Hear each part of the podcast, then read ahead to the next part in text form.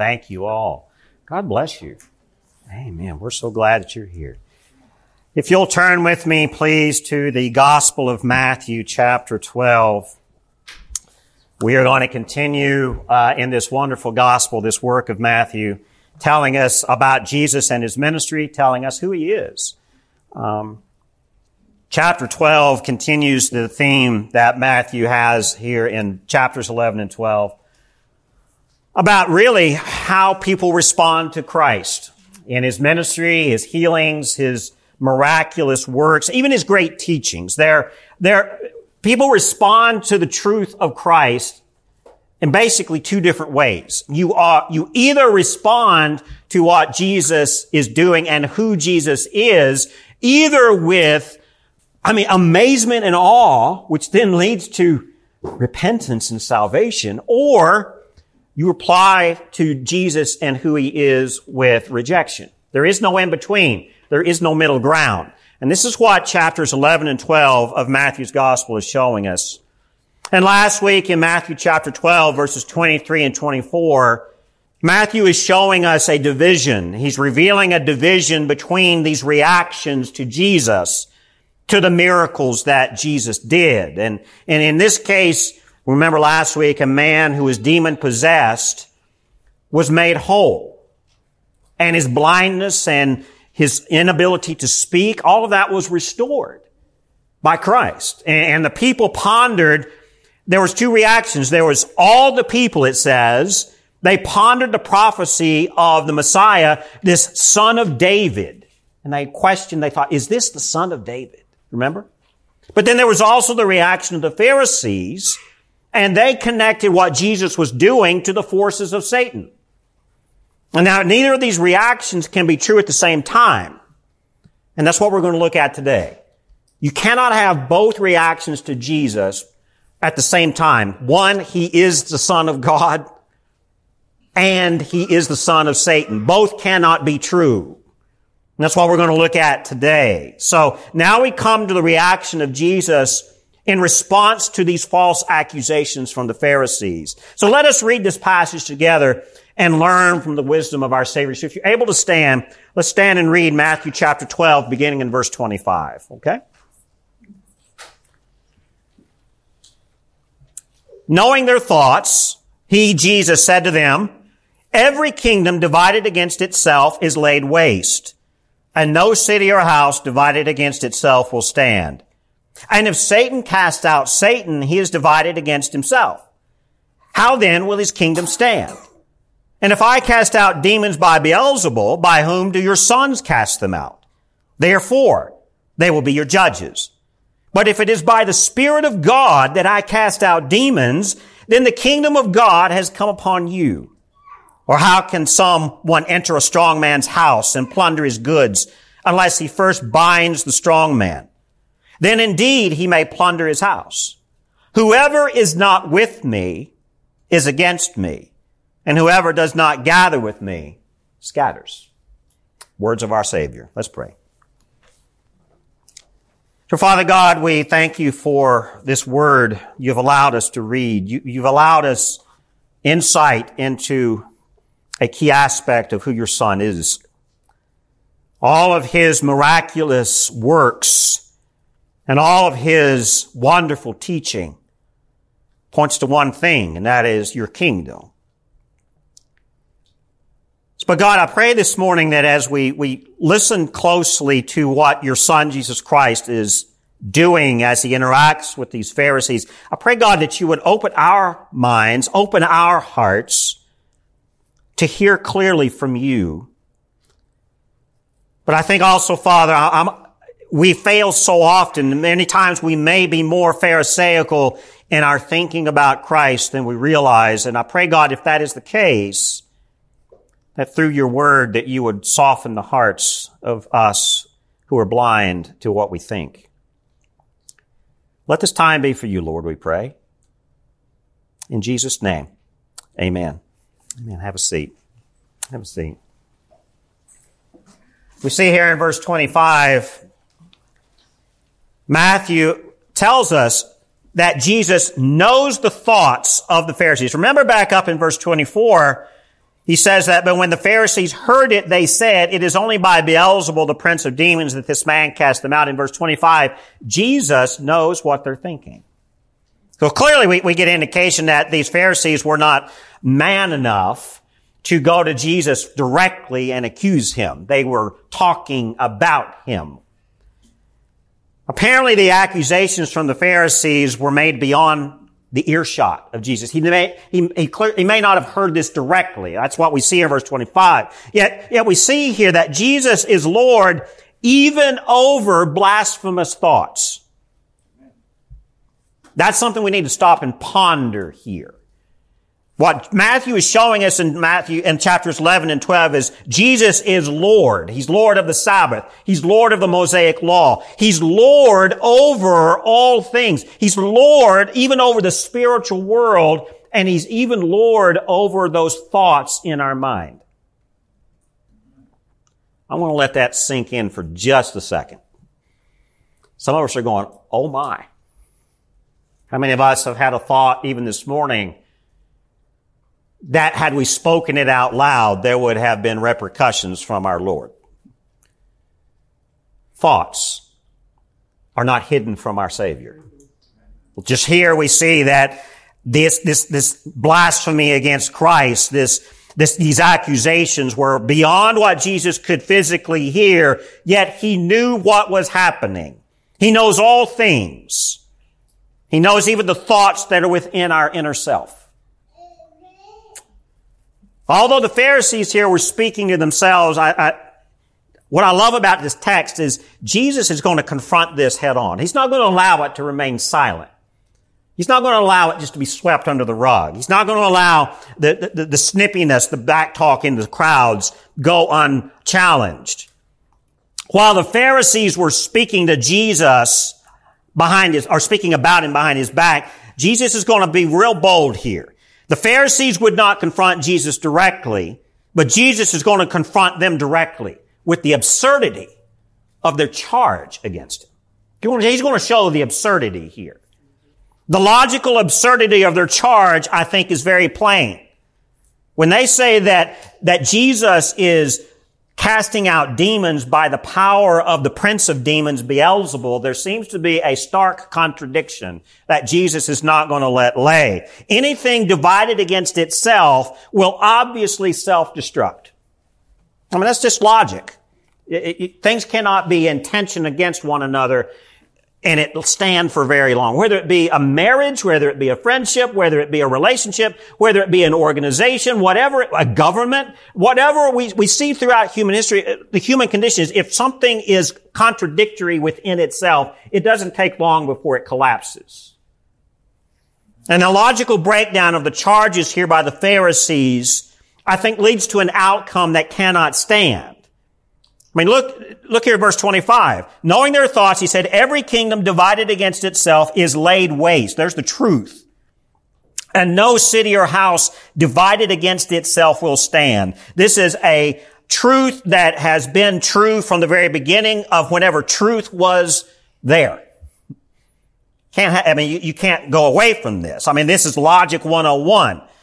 Uh, there is this, this idea of the law of non-contradiction. If you've ever studied logic or heard logic, and here's basically what it says. Something cannot be both true and untrue at the same time in the same context. Whether you studied logic or not, it's, it's the reality of God's created order. It's how God made it. And what Jesus does here, he shows the contradiction in the charges to the point that he reduces their charge to an absurdity, which is another form of argument. Jesus was a master of, of, thinking. He was the master of arguing with folks. He was the master of revealing the truth to whoever he was, he was talking to. He was, he always revealed the truth to the sinner. He always reveals the truth to those who accuse him. And he does so powerfully. And so what we see here is that when we look here in verse 25, Jesus is showing what, what is reality. It, it, it, not only does this apply in the real world, every kingdom divided itself is laid to waste. No city or house divided can stand. That's a reality of our, our physical world. It's also the reality of the supernatural. As Jesus is, is being shown here in chapter 12 as being Lord over the supernatural, the same reality applies in both the seen and the unseen aspects of God's creation. Nothing divided against itself can stand for very long. So look here in verse 26. Now Jesus continues speaking. And if Satan casts out Satan, he is divided against himself. How then will his kingdom stand? Same idea of moving forward. Not just from the physical cities and houses, but also to the spiritual realm. How can Satan cast out Satan and it be a legitimate casting out of demons? You just follow, you just think about this a little bit. It, it, it's, it's absurd. That's what Jesus is showing. He's reducing this charge to absurdity. And he's, and, and, and so doing, he's showing how ludicrous the Pharisees are, but also he's showing how authoritative he is. Look here, the charge by the Pharisees is that Satan is casting out a demon from this poor man that Jesus healed back in verse 22 a demon oppressed man who was blind and mute, Jesus healed him so that he spoke and saw. And, and not, you could imply from there that he's casting out demons because clearly the Pharisees saw that in verse 24. He's casting out demons. If this were the case that Satan was casting out Satan or Satan casting out demons, then Satan is dividing himself. Why would Satan work through Jesus to cast out one of his own servants of hell? That's what the demons are. They're servants of hell. Why would Satan use Jesus to cast out one of his own demons? Why would Satan want to cast one of his own demons out of someone that the demon was possessing? I mean, just ponder that. For, it makes no sense. Why would Satan do this? Why would a prince of demons cast away another demon? If the goal was for the demonic world to control all of God's creation. Here is a step where you've succeeded. You've possessed someone. Why would you undo that? Is anybody guilty of undoing something that you did right the first time, but then you went back a second time and undid it, and then you said, oh my goodness? And you just shake your head and think, why did I do that? Like if you're taking an exam of any kind, I mean, that's the number one problem with most test taking people. When they're taking a test, they will overthink it and change their answer when they had the right answer the first time. I've been guilty of that because we overthink it. And that's what the Pharisees are doing here. Imagine if you were the head of an organization. Think about it. If you're the head of an organization, whatever it is, if it's a natural organization, a church, a business, a club, whatever, Jesus, think about it, you're going to be the head of it. there is a head of all organizations. We saw this even last week. If Satan, if Beelzebul is the head of the demons, if Satan is the prince of demons, that's a head of a spiritual part of the unseen world. Jesus himself is the head of the church and his kingdom. If Jesus is the head even over the supernatural kingdom of heaven, Satan himself is head over the supernatural forces of evil, at least for now. Well, that's a good clarifier. Satan, at this point, is head over the supernatural forces of evil for now.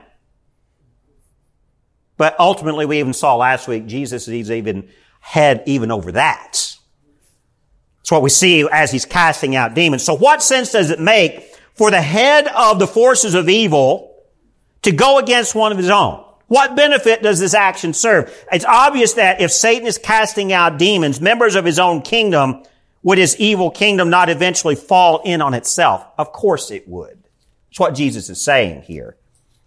So when we look at verse 27, and now he's shifting the focus away from Satan and his, the absurdity of him dividing himself to verse 27. Now Jesus is going to be focused on him because the charges are against him. Now verse 27.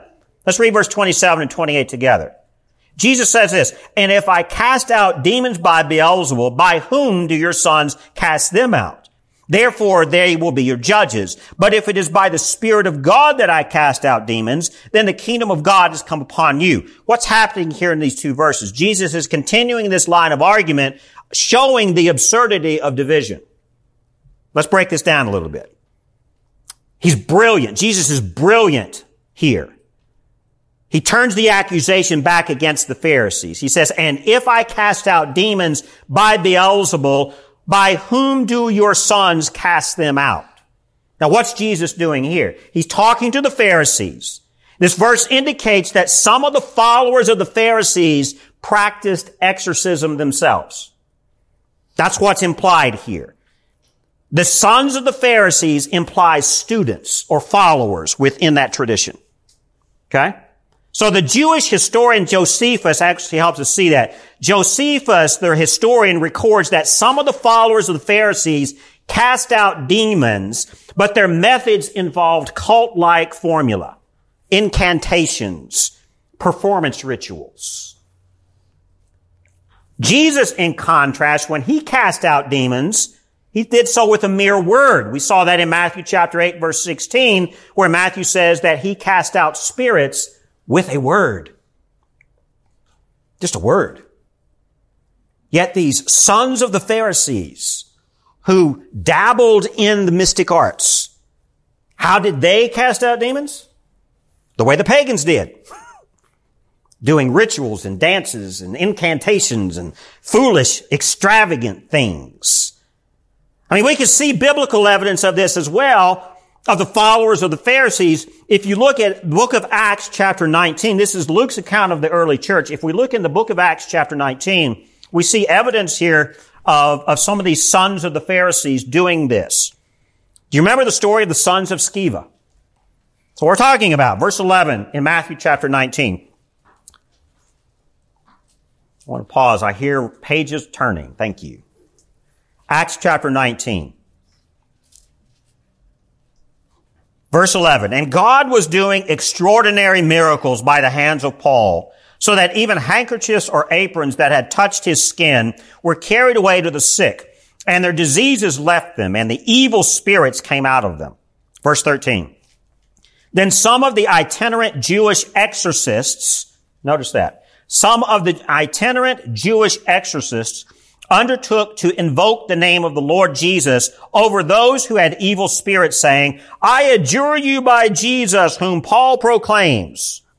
So apparently some of the Jewish people who practiced exorcism thought, hey, Paul's being very successful. Let's try his method. And they say, I proclaim the name of Jesus. What happened here, verse 14?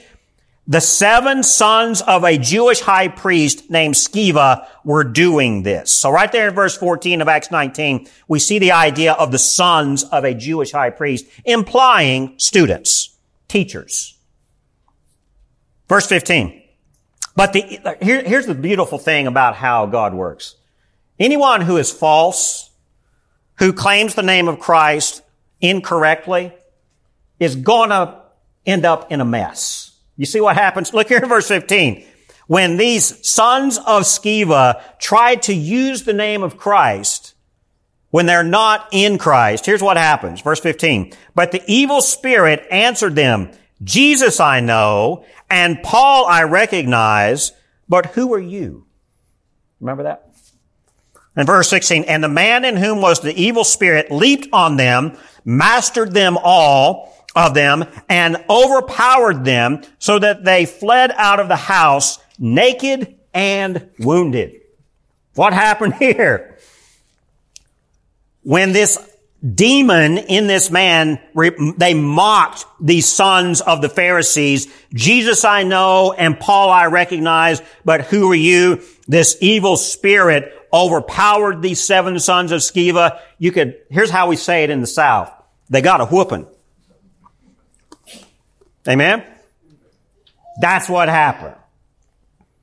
So what we see back in Matthew chapter 12 when Jesus in verse 27 is looking at the Pharisees and says, if I cast out demons by Beelzebul, by whom do your sons cast them out? That's what he's referring to.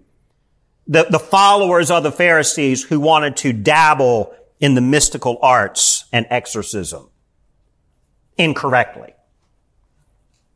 So there's plenty of biblical evidence here that the religious establishment of, of the Pharisees and the Jewish culture, they had become slightly corrupt by the black arts.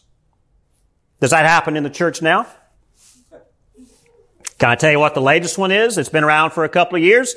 Um, it's called, and I, I, don't have it in my notes. So I'm going off side. The pen, what's it called? The enneagrams. Enneagrams. Enneagrams. How was that? Enneagram. That's how you pronounce. Yeah. Yeah. Can I just be real? Can I caution y'all folks? Don't do that. don't do that. I don't care if it's if it's. I don't care if the enneagram is actually uh, put together as a pro, as a personality test. Look at how it's done. Look at the graphics that they use. It's as about as much of the evil uh, evil forces as anything I've seen recently. Because it masquerades. It, it's if you look back at the history of where all this starts, it has nothing to do with the gospel. That wasn't in my notes. That was just a plus. Okay. Um. okay. Because here's the problem. When we are looking at spiritual things, uh, Satan is not always obvious. He's not always obvious. He is about as conniving and, and cunning as any creature that God has ever made, according to the first book of Genesis, or second book of Genesis. Or second chapter of Genesis, I'm trying to say. It, it, it's, it's, it's what's happening here. There, there are apparently, even amongst the Pharisees themselves, there were students who were practicing this kind of stuff. And Jesus is pointing out the hypocrisy in their charge against him. When he says here in verse 27, if I cast out demons by Beelzebul, by whom do your sons cast them out? If they want to accuse Jesus of, of, of being a prince of demons, casting out demons, then how much more so are the sons of Sceva and the sons of the Pharisees doing worse? It's going to fall in on itself. When we see here that Jesus is revealing, what he's doing here, he's revealing the hypocrisy and the prejudice of these Pharisees against him. Their methods of, that they were, these exorcists who practiced under the Pharisaical tradition, their methods mimicked demonic pagan religions. Had absolutely nothing to do with God. And the irony is at work here. Pagan rites practicing within Jewish students and so, Jesus, and so these, these pagan rituals accusing Jesus of being a pagan is a division that is not true and will not stand. That's what Jesus is saying. If satanic forces can corrupt the priesthood of God's people, then the division of hypocrisy here is going to show itself by a collapse. Their own hypocrisy would eventually reveal itself, and Jesus is pointing out the truth here. Jesus speaks truth to these hypocrites. he's, showing, he's showing their hypocrisy. He's showing their arrogance. Now, when we drop down to verse 28, but if it is by the Spirit of God that I cast out demons, then the kingdom of God has come upon you. In verse 27, he's saying that if your sons, your students are practicing these pagan rituals, uh, they're going to be judged, but if it, but me, if it is by the Spirit of God that I cast out demons, then the kingdom of God has come. Because here's what Jesus is showing. He's saying that if your charge is correct, then, then the devil will show himself. But if I'm correct, the kingdom of heaven will reveal itself. Now what's going to mask, what's going to overcome here? Clearly the kingdom of heaven. If the Spirit of God casts out demons, that's a good thing. Wouldn't you agree? Absolutely. Another factor at play in this false accusation from the Pharisees involves the view of the Holy Spirit. Let's figure out what he's saying here. Because the Pharisees had a, an idea about the Holy Spirit that kind of got them in trouble. The Pharisees were known for their emphasis upon the law and the prophets. Do y'all remember that? I mean, that's what they held as the standard. The law and the prophets. If they said it, we do it. And you better too. That was the Pharisees. Judaism saw the Holy Spirit, especially the Pharisees, they saw the Holy Spirit as the spirit of prophecy that gave the prophets of the Old Testament the Word of God. Rightly so. Right? How did the prophets of old speak the Word of God apart from the Holy Spirit imparting those words through them. Correct? And so if this is correct, the prophets were men of God who spoke for him. And the Holy Spirit acted as this organ of communication, the voice box, if you will, between God and this prophet. There had to be that conduit. A common phrase that we see in the Old Testament that describes the old, the Holy Spirit is, quote unquote, the spirit of prophecy. You see that term, the spirit of prophecy, often in the Old Testament that is clearly connected to the Holy Spirit that Jesus is speaking about here. Same, same idea. The spirit of prophecy gave divine revelation and wisdom to the Old Testament patriarchs and prophets and teachers. So it was widely agreed amongst the Pharisees that the spirit of prophecy withdrew from Israel after the final prophets were on the scene. Haggai, Zechariah, and Malachi. It was understood that at the end of the age of prophecy, the spirit of prophecy or the Holy Spirit withdrew. That's why there was silence from God for 400 years before Jesus and John the Baptist came on the scene. Okay? That's the history here.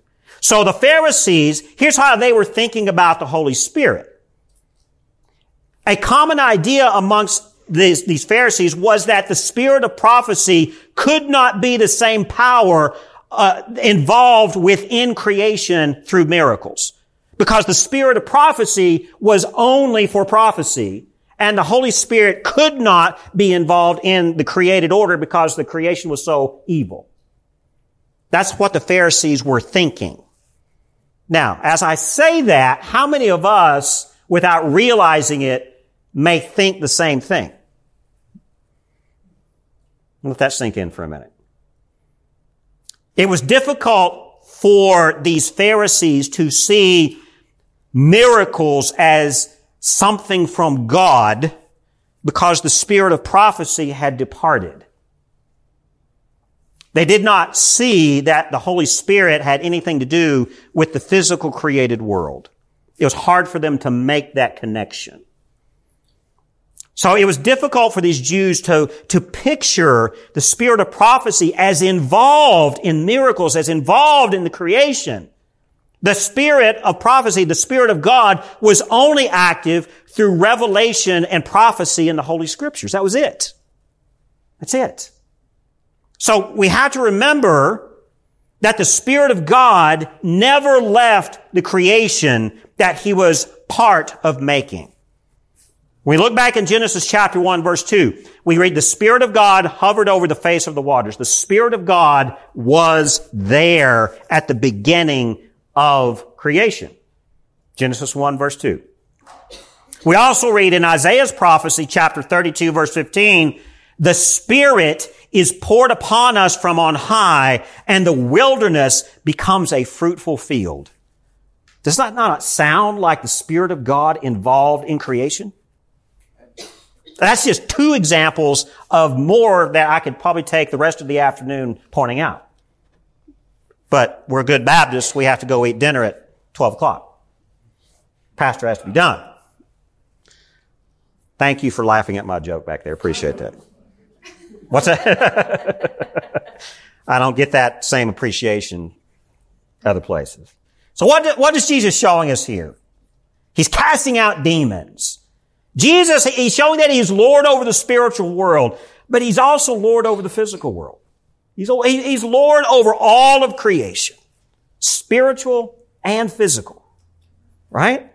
But we also see that these demonic forces, here's how we have to think about this. Because the Christian understanding of the gospel, the Christian understanding of the creation is much different than what the Pharisees were saying. We see that in the Christian way of thinking that demonic forces are invaders of the created world. They're invaders. Uh, one, one scholar I read calls them parasites. That's a great way to describe the demonic world. They're parasites in God's created order.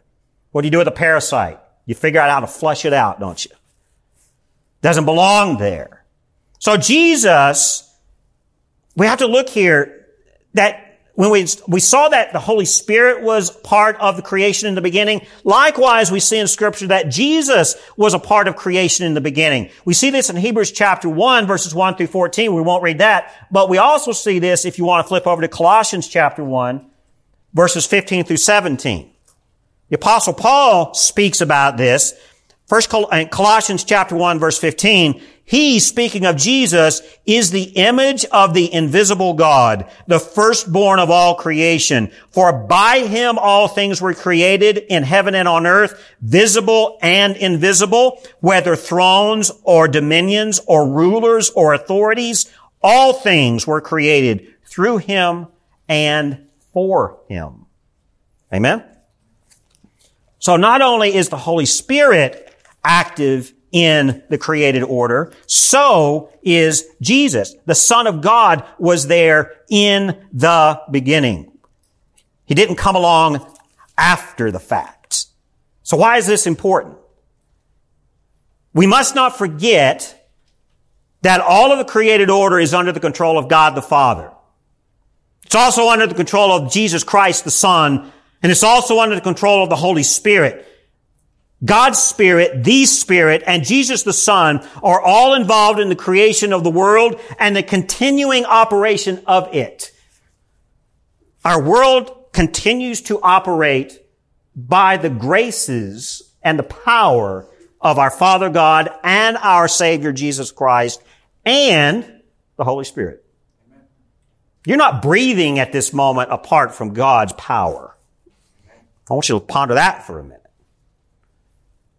So, if that's the case, if God's Spirit, the Holy Spirit, and Jesus the Son are all involved in the creation of the world, then what's happening here as Jesus is loving those who are sick and, and, and in need of healing and those who are demon possessed and oppressed, Jesus is involved here. God the Father is involved here. And the Holy Spirit is involved here all at the same time. So when the Pharisees condemned Jesus for casting out demons by the power of Satan, they blasphemed not only Jesus himself, they blasphemed the Holy Spirit. And they blasphemed God the Father. We're going to get into that next week. We're not going to touch that today because next week, boy, hold on. We're going to see what blasphemy against the Holy Spirit looks like as Jesus teaches these Pharisees. Y'all, that's my plug for next week, so you got to come back now. You know, I'm noticing that's, that's the secret when you're watching TV shows and you're reading books and these little, there's always a little nugget to keep you going, isn't it? So, there you go. Next week, come back. There's more to come, okay? Verse 28 reminds us when we see this in Matthew 12 verse 28, he says, But if it is by the Spirit of God that I cast out demons, then the kingdom of God has come upon you. This verse reminds us that it is by the Spirit of God that Jesus is casting out demons with a word. It's a sign that the kingdom of God is at work. So to condemn Jesus is to condemn the Spirit. That's blasphemy. That's what Jesus is pointing out here. When we read in Isaiah chapter 11, if you're taking notes, Isaiah's prophecy in chapter 11 verses 1 and 2 says this, and the Spirit of the Lord shall rest upon him, the Spirit of wisdom and understanding, the Spirit of counsel and might, the Spirit of knowledge and the fear of the Lord. And that was a prophecy of the Son of David to come. And if you remember one of the responses from the people as Jesus was, was healing this demon-possessed man back in Matthew chapter 12 verse 23, the response from, quote, all the people was, can this be the son of David? They were pondering the prophecies of old. They saw the Spirit at work within Jesus. Is it possible that this is the one that Isaiah said would come? Amen? So all of Jesus' works were done by the Spirit of God. Everything Jesus did, every word that he spoke, every miracle he performed, every casting out of demons that he did was under and through and by the Spirit of God. There is no separation. Jesus did it. So did the Spirit. And so as the, as these men are condemning Jesus and accusing him of being in alignment with evil spirits, what are they doing? They're, they're blaspheming. They're speaking against God himself, really. So if all of Jesus' works were done by the Spirit, his miracles were of God and his miracles were of the Spirit. And that is evidence from Isaiah 11 that Jesus was the prophesied son of David to come. Now when we look here at verse 29, he says, but if it is by the Spirit of God that I cast out demons, then the kingdom of God has come upon you. He's showing them what's happening. And, then he continues, or how can someone enter a strong man's house and plunder his goods unless he first binds the strong man? Then indeed he may plunder his house. What's Jesus saying here, verse 29? Who, remember what I said about demons and satanic forces in God's created order? What are they? They're parasites. They're unwanted visitors. What's Jesus saying here in verse 29? Entering a strong man's house is not wise unless you have more power than the strong man. If you want to go invade somebody's house, you better be able to win. And what has happened here in the spiritual world is that satanic forces, evil forces, have invaded God's perfect created order. And Jesus is entering the house, so to speak. And I am stronger than them. And I am confident that I am stronger than them. And I will bind them for God's purposes. You see that? Jesus, he's closing his comparisons of the Pharisees' accusations about satanic control, and he's showing it with the created world. Jesus is the one who enters Actually, Jesus entered the strong man's house to overthrow his control because right now Satan is the strong man who possesses God's created order by our choice. And Jesus says, I'm here to bind the strong man and cast him out. That's the gospel. The gospel of Jesus Christ, the gospel that we read about in the scriptures is not, Jesus is my best friend. I have a lifetime friendship with him. Yes, we do, yet at the heart of this is Jesus is the Son of God who is tasked with coming into the created order, taking all evil powers that are running this place and throwing them out because who is the Lord of the world? The Lord of all created things is who? Jesus himself, God the Father, and the Holy Spirit. Satan doesn't belong here. Evil doesn't belong here. Sin doesn't belong here. That's why whenever, if you are, if you have a conscience, if the Holy Spirit is prodding your conscience through your sin, that's a good thing. To reveal to you that something is not right, sin doesn't belong. And Jesus is telling these Pharisees, I'm the one who's going to come here and take the, take the man who has controlled God's created order, the created thing, Satan, not, not a man, but the created thing, I'm going to cast him out. That's my job. But see, the Pharisees, they were blind to what Jesus was doing. They could not see that Jesus was opposing Satan. That's a problem. All the people in verse 23 who witnessed this, they saw what was happening. Or at least they began to see what was happening. But the Pharisees were blind to it. They could not see that Jesus was opposed to Satan. If they did, they would not have accused him of being the prince of demons. And so all of the healing of the sick and the diseased, that was a sign to show that, to overturn that, what sin had brought into the world. Satan himself promotes disease and death. Okay? Our sin ushers it in, and Satan and his demons, they, they, they can kind of manipulate disease and death for their issues. Jesus overcomes these things. And Jesus is casting out the demons as an obvious opposition to the devil. Obvious. But, but who but God and his son could enter into the very house of Satan and successfully throw him out? Nobody. Only they could do it. Humanity We are the possession of Satan by our choice. We are, we give the devil authority over this world and we give the devil authority over our lives consciously or subconsciously. And Jesus is showing us the truth here. And the Pharisees missed it.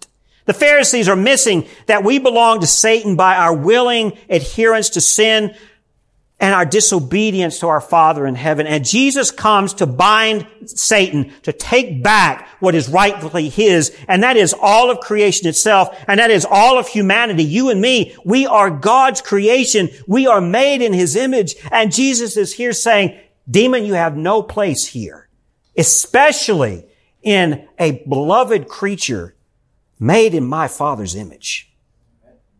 You see that? When we look here in verse 30, he says, or whoever is not with me is against me, and whoever does not gather with me scatters. We're going to close with this. Jesus, he's ending this rebuttal with a very true statement. Okay? There's no neutral ground between Jesus and relationship with him. Either you believe Jesus, you believe that his works are of the Father in heaven by the Holy Spirit, that the Son is the promised Messiah, or you don't. Period. Anyone who believes that Jesus is anything else, in this case, a tool of Satan, that person is an enemy of God. Period. Okay? One who does not have any inclination that they're doing it. It, it, one does not have to be actively opposed to the work of Christ to be an enemy. In other words, you don't have to be active in, don't listen to Jesus. Jesus is bad. You don't have to go that far to be an enemy of God. Notice that in verse 30. Here's what Jesus says. Whoever does not gather with me. That's all he says. He doesn't say, oh, okay, if you organize against me, then you're against me. But if you're naive to what I'm doing, then you're okay. No. Whoever does not gather with me is against me. What does he mean by that? To be an enemy of Christ is to merely be non-active with him. Not to be active with Jesus Christ and his kingdom. You could be very passive and be an enemy of Christ. See what the, our Lord is saying? I want to let that sink in for a second. How many of us have been guilty of that? Just being passive, not gathering with Him, makes us an enemy. We merely need to be complacent, a non-believer in Christ, to be an enemy. You don't believe who Jesus is, you don't believe what He's doing, you're His enemy. Period. That's what he says.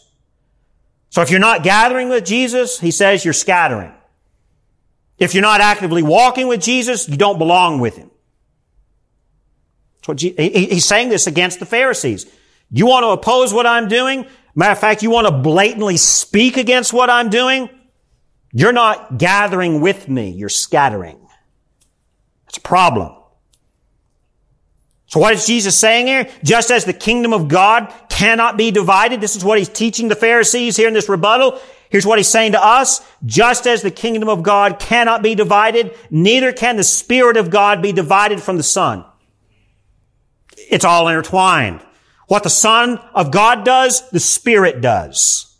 Nothing that Jesus does is accomplished apart from the Holy Spirit. Nothing. To speak against Jesus is to speak against the Spirit, and this is blasphemy. And the verses that follow are going to take into account the sins against Jesus and the sins against the Holy Spirit. And they will not be forgivable. The warning of the Pharisees into us, I think, goes deeper with those sins that are forgivable and the one, one sin that will never be forgiven. And that's next week. Now, I don't want you to lose sleep between now and then, but I do ask that the Holy Spirit, med- he, that the Holy Spirit would cause you to ponder this week, not to fear that you've committed the unforgivable, blasphemous sin, but more so, do I even know who the Holy Spirit is. That's what I want us to look at next week. Okay? And I'll just give you a precursor. It ain't the 20th century Pentecostal charismatic movement definition of the Holy Spirit either. Okay? So here's what I want to ask. Are you in the same spirit with Jesus?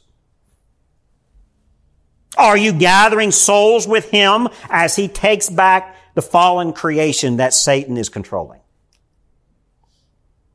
Are you complacent? Are you uninvolved or worse? Are you actively opposing Christ? I want to let you ponder that over the next seven days. Fair enough? Let's pray. Father God, you've shown us wisdom here in this interaction between Jesus and his opponents. Dear God, there, there were those who were actively opposed to Christ. They were accusing Jesus of being involved with the prince of demons, yet they themselves were in alignment with the devil himself. And so God, I pray that you would cause us who are listening to these words of yours, ask, I ask, Lord, that your spirit, your Holy Spirit, would speak loudly in our souls this week.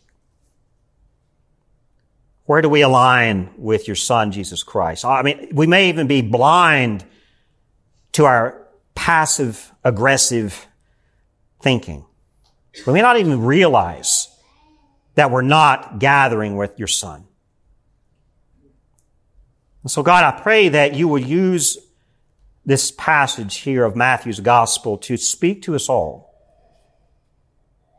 That your Holy Spirit would reveal within each and every one of us the truth of who Jesus is. Not someone of our own imagining, but who exactly Jesus is. And our dependence upon Him for salvation. Oh. Lord, this is your time as we close our worship. This is your time as we depart from here. Work amongst us, Lord, we pray. In Jesus' name. Amen. We're going to close with one more hymn. Is that right? Doxology in hymn number 440. I love the, y'all like the doxology? Amen. Thank you for choosing that, April. God bless you. If you'll stand, let's sing together. Amen.